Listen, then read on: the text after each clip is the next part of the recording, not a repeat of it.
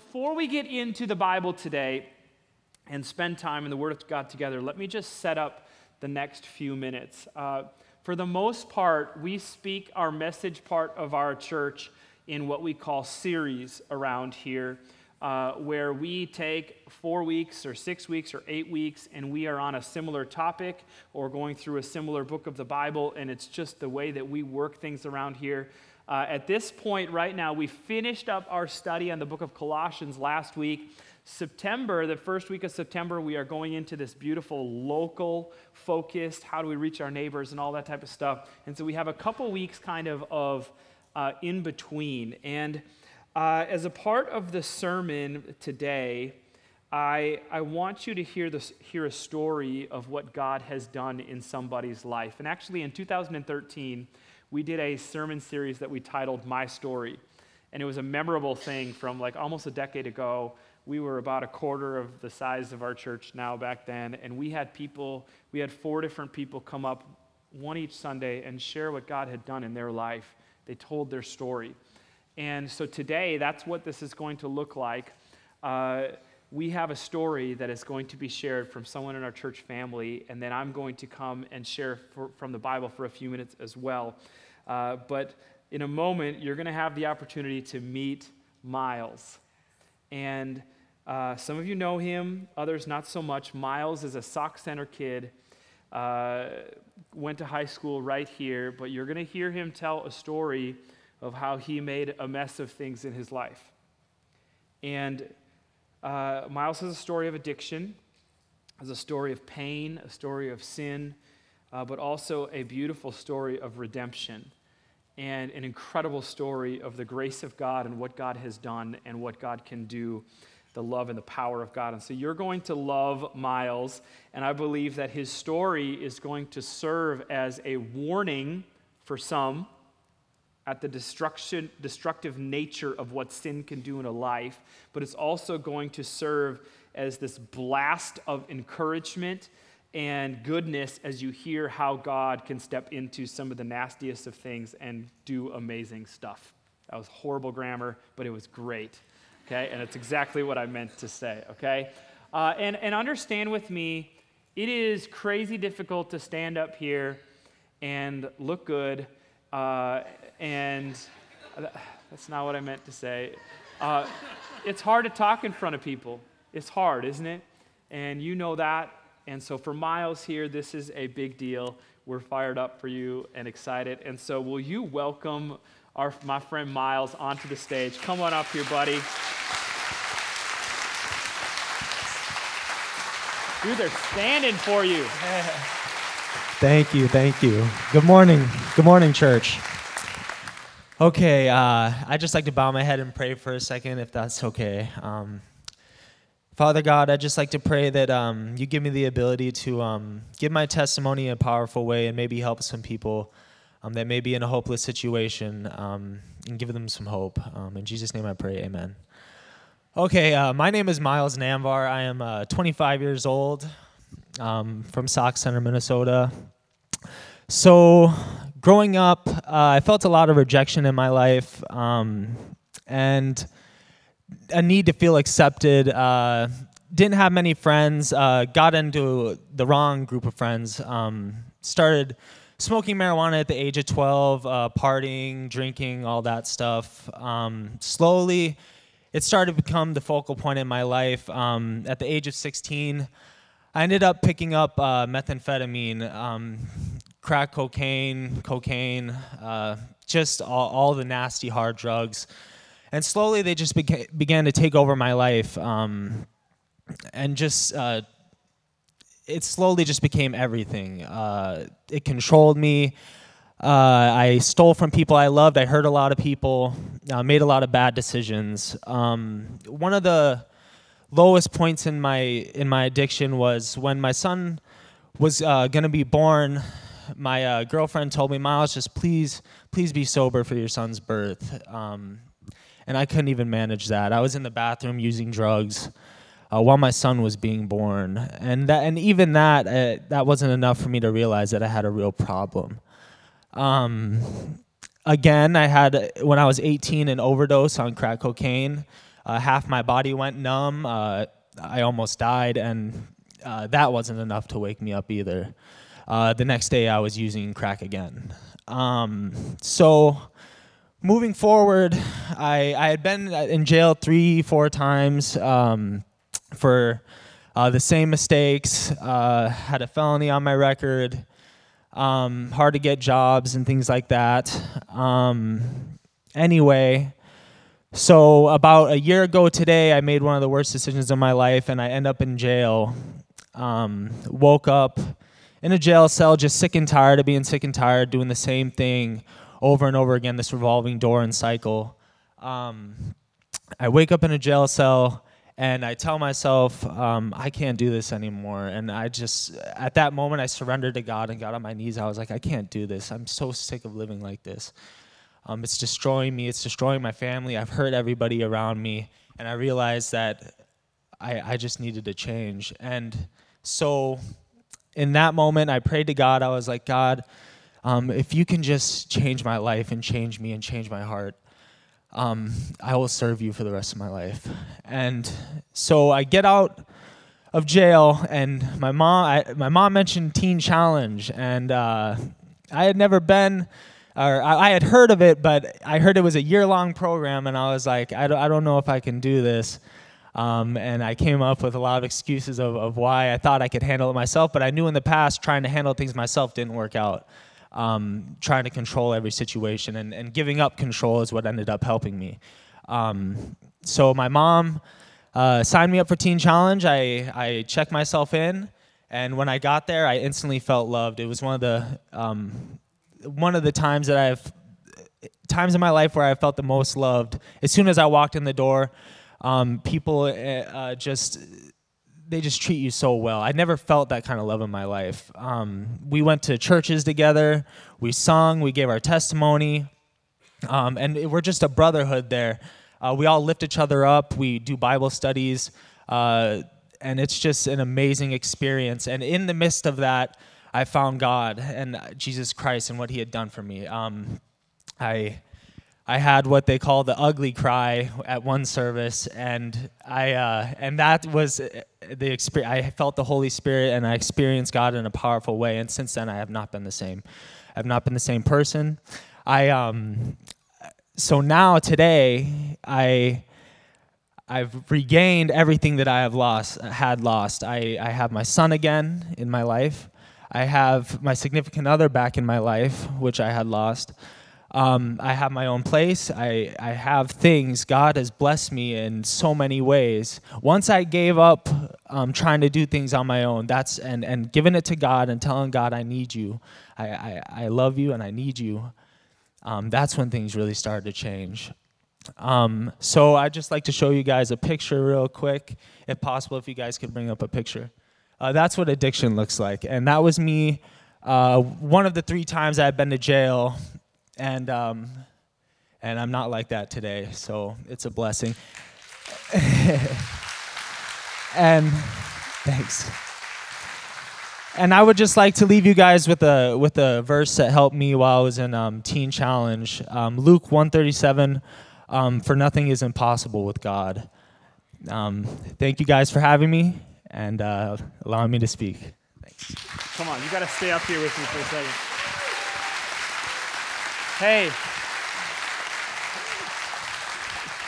Today is a significant day, and he didn't mention that as well. And this wasn't even a part of the plan, but like we've, he told me this uh, before when I told him, "Hey, I want to share your story." What tell us tell us the significance of today?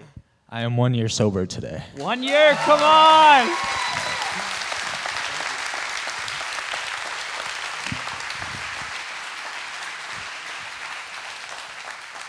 Hey, Miles, thank you so much for just taking a moment and doing that.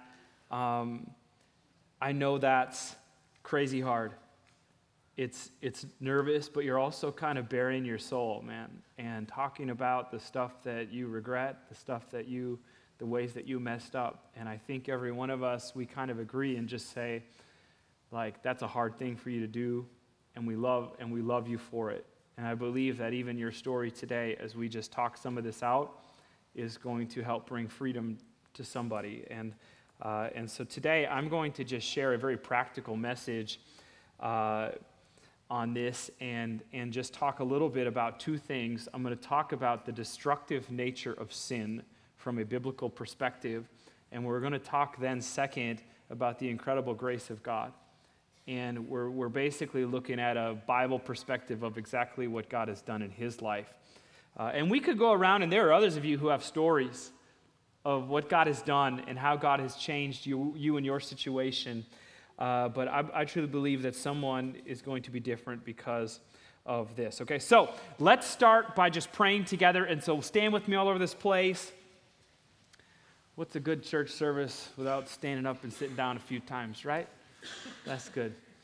Let's just pray together. God, we are amazed at your goodness and your grace, and we celebrate with Miles and his family today uh, as it is so evident of the life change, and you, God, were the center of it all. And so, Lord, we just thank you for that. God, I pray that as we look to your word today and as we talk about maybe some things that are harsh and pointed and difficult, I pray, Holy Spirit, that you would go before and that you would soften hearts and speak exactly what needs to be said to people here today and people watching behind a screen. And so, God, we thank you. Use me, help me, and it's in your name we pray. Amen, amen. All right, give somebody a high five and have a seat. All right, so here we go.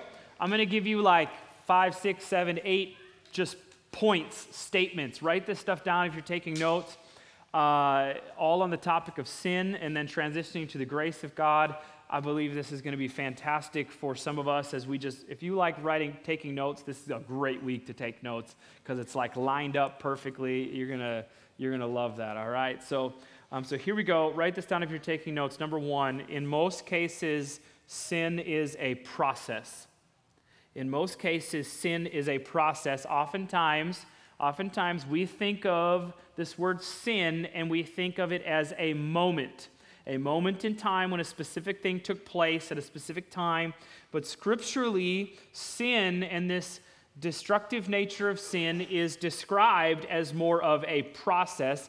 And the place that we see this the most clearly is James chapter 1.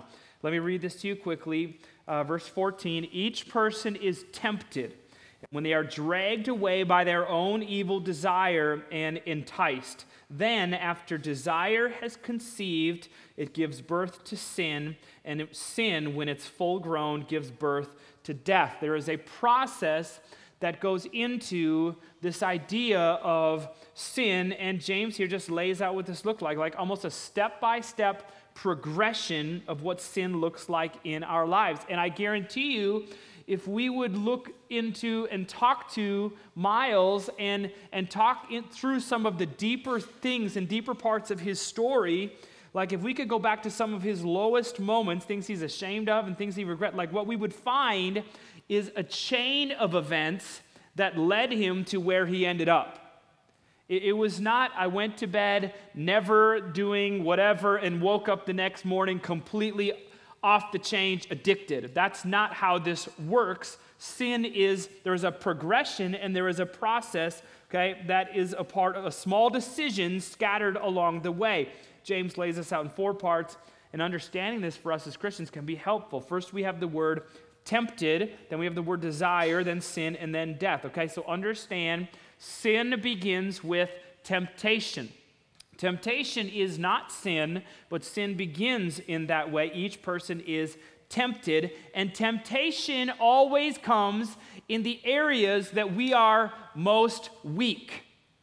And that may be different from person to person. Our temptation and your temptation is very different than my temptation, even though some of that may overlap. We all have our weaknesses, we all have our things in a way that entice us or that move us in that type of direction, okay? Uh, and let me just say this be aware and know your weaknesses.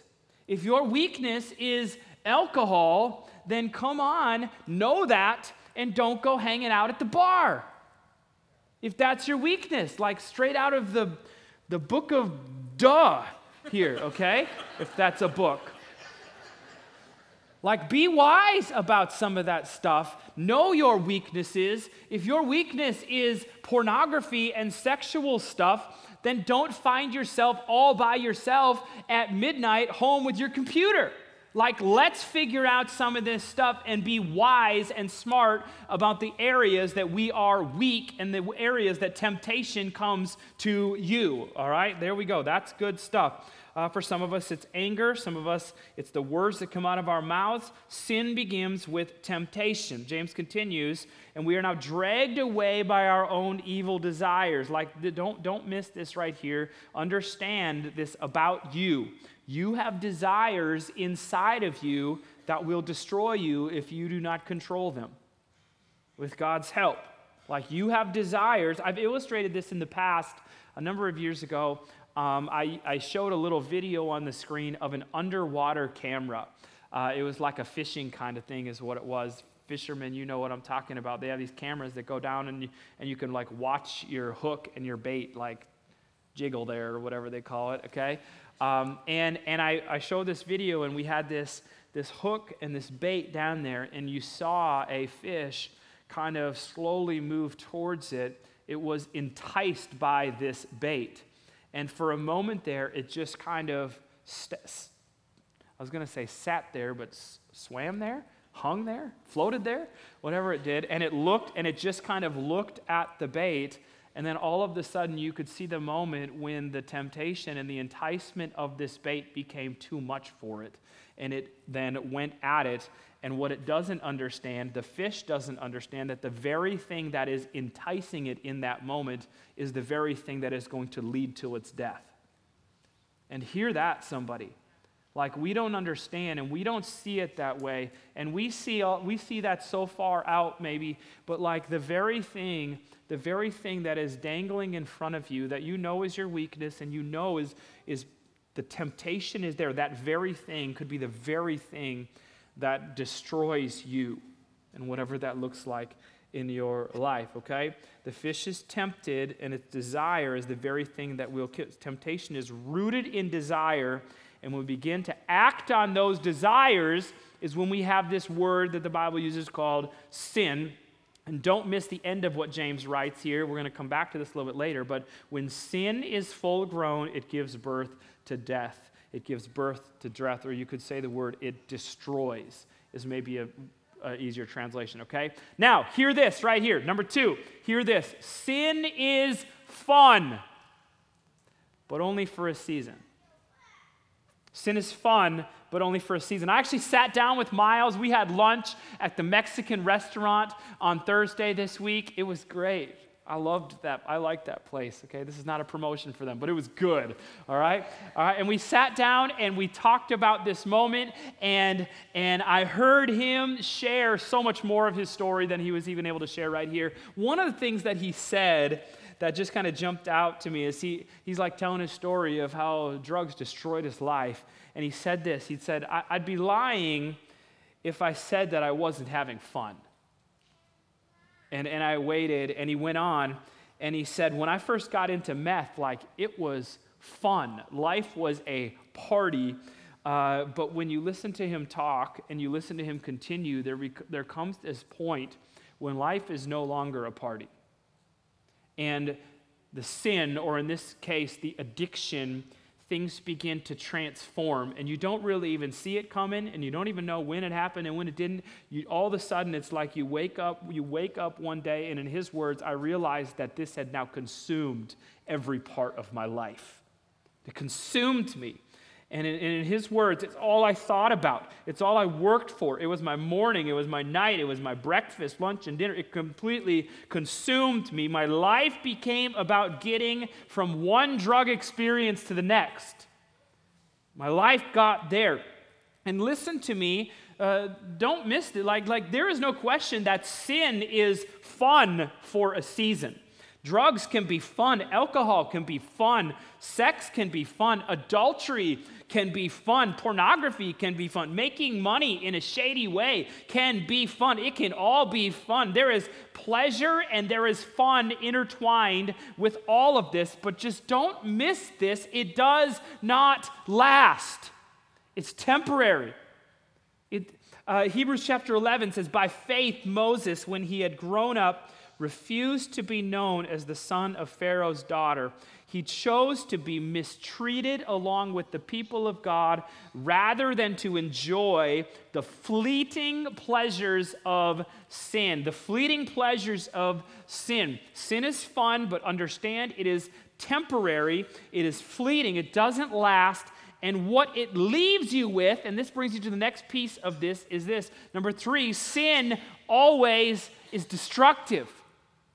Sin is always destructive. The pleasures of sin are temporary, but sin always destroys. It's the nature of what it is. John chapter 8 says, Everyone who sins is a slave to sin. And I'm sure that would be a great word, Miles, that you would use to describe your addiction as you became a slave to that stuff. Uh, James chapter 1, we read this sin, when it is full grown, it gives birth to death. Sin is fun for a season, but you're playing with fire.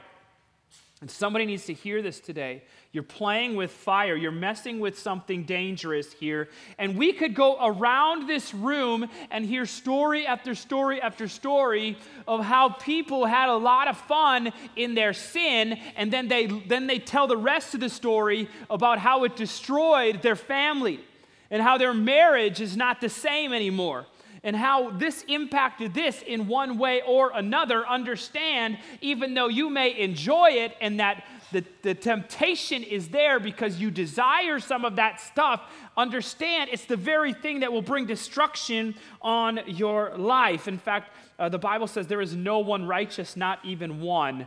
We have all made a mess of things in different ways at different times, and sin has destroyed things in our lives in different ways. Miles talks about his families, he talks about his relationships, he talks about not being able to hold a job, different areas of his life where sin brought destruction. Let this be a warning to somebody today, someone who is treating this sin, sin in their lives very lightly.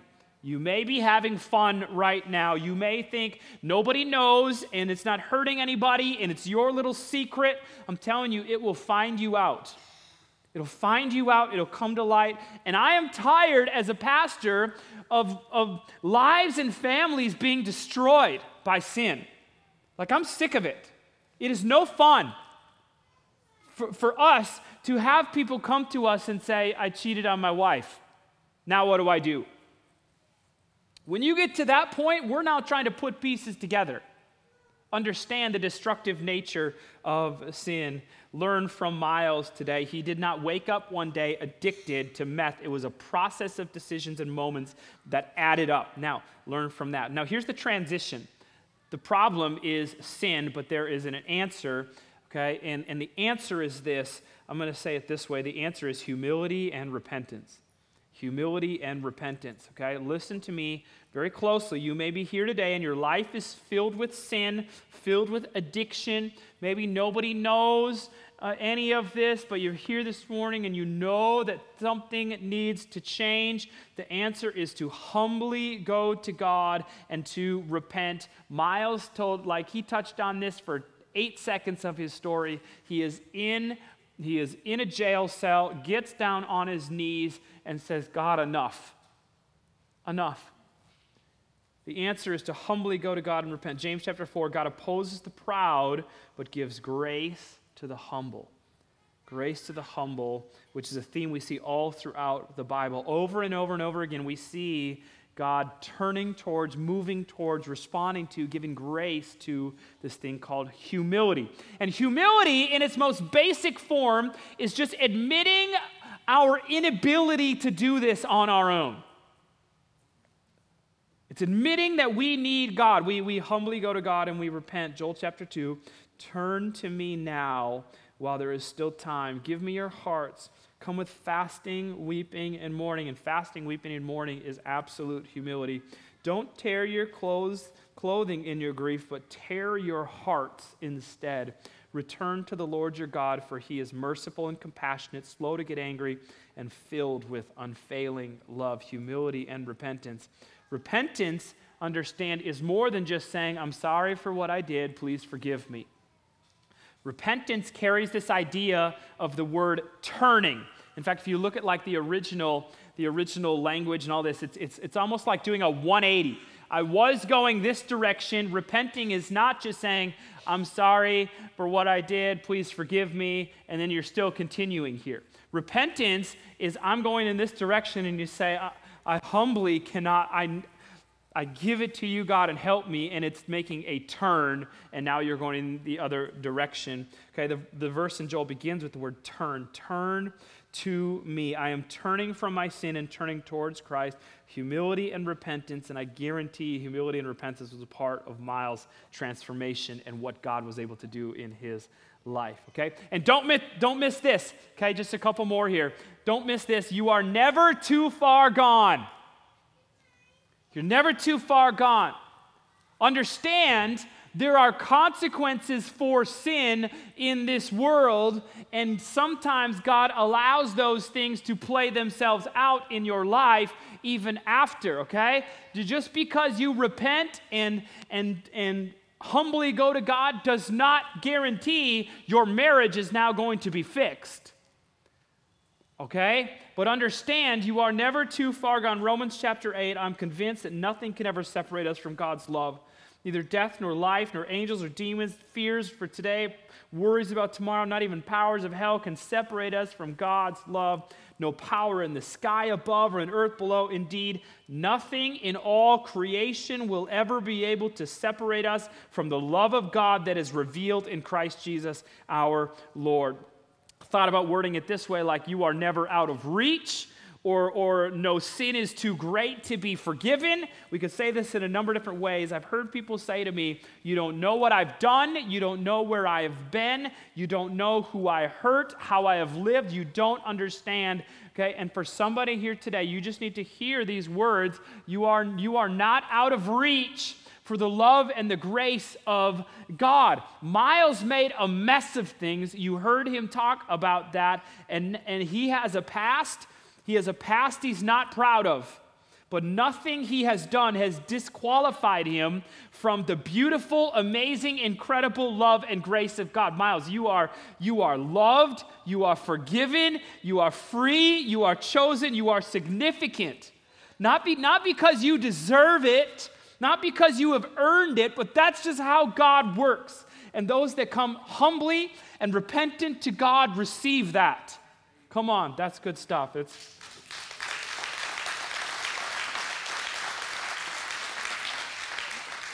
But God demonstrates his own love for us in this. While we were still sinners, Christ died for us. We don't deserve it. There's nothing we can do to earn it. It's this beautiful free gift of grace and mercy from a God that loves us even while we were still in our sin. Now, for somebody today, I don't know what number we're on, four or five or six or something, but okay, don't, don't let shame and guilt take root in your life this is kind of all over the place here. Don't let shame and guilt take root in your life. And um, Miles, let me just like speak to you here from an like and and this entire place can learn from your story in this situation right here. One of the temptations that you are going to face constantly in your life is the temptation for you to live your life rooted in shame and guilt from your past. Okay?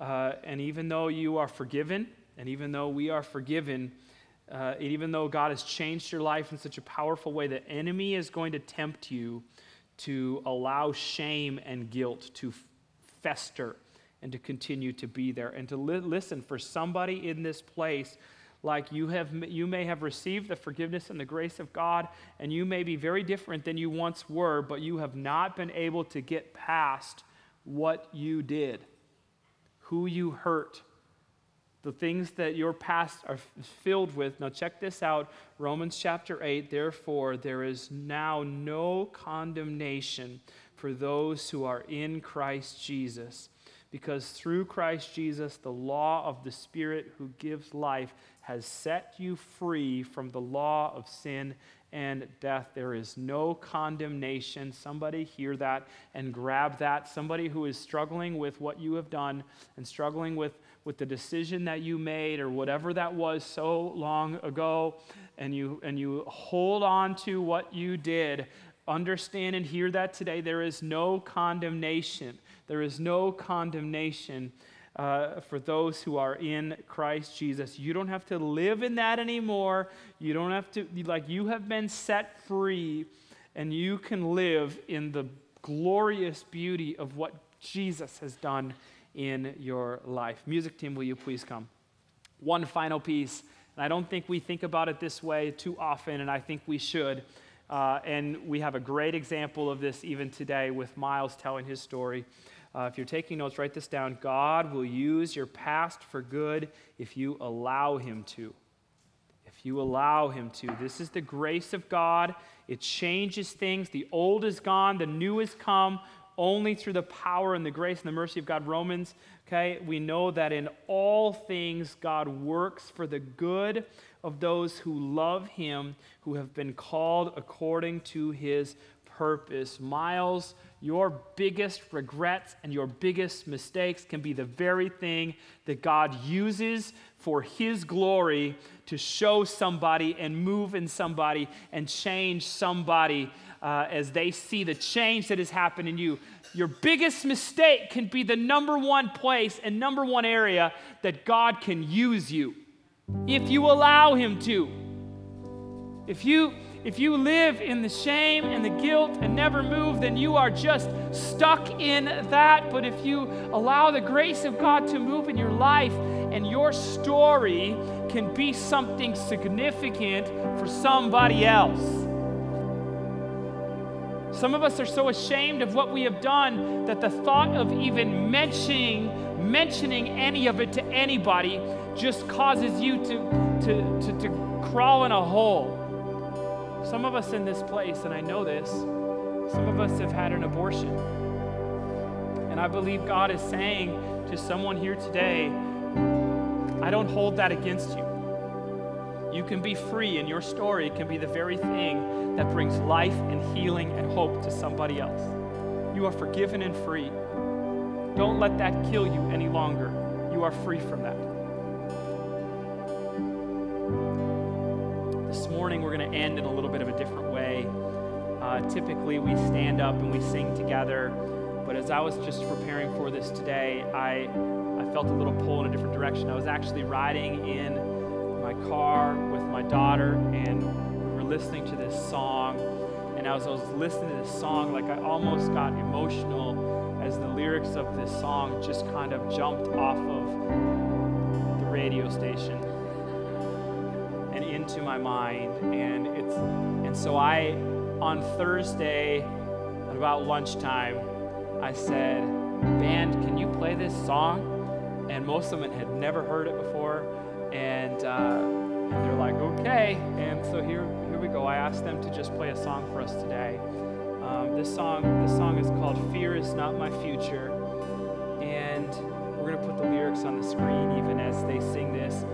pray that as you sit here in this moment today and reflect and listen and just even read the words on the screen, I pray that God would do something in you. And I even I want us to even turn down the lights in the like we typically do right here, and we're just going to kind of sit in this moment. Uh, let me read you just the first verse of this song. It just says, "Let Him turn it in your favor. Watch Him work it for your good. He's not done." With what He started. He's not done until it's good. And it's just this beautiful thing. And so, God, we, I pray in this moment that even as we just listen, as we're quiet, as we read these lyrics, let this move somebody in a significant way. God, we give this to you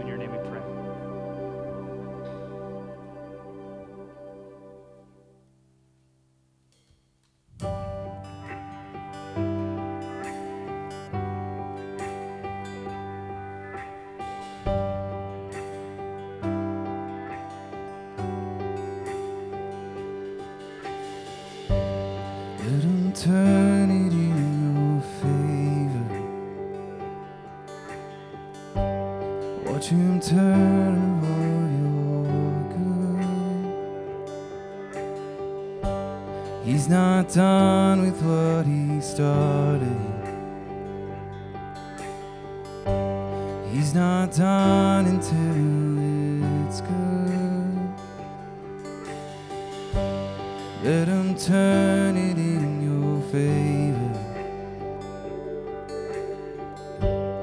Watch him work it for your good. He's not done with what he started. He's not done until it's good. Hello, peace. Hello, joy. Hello, love.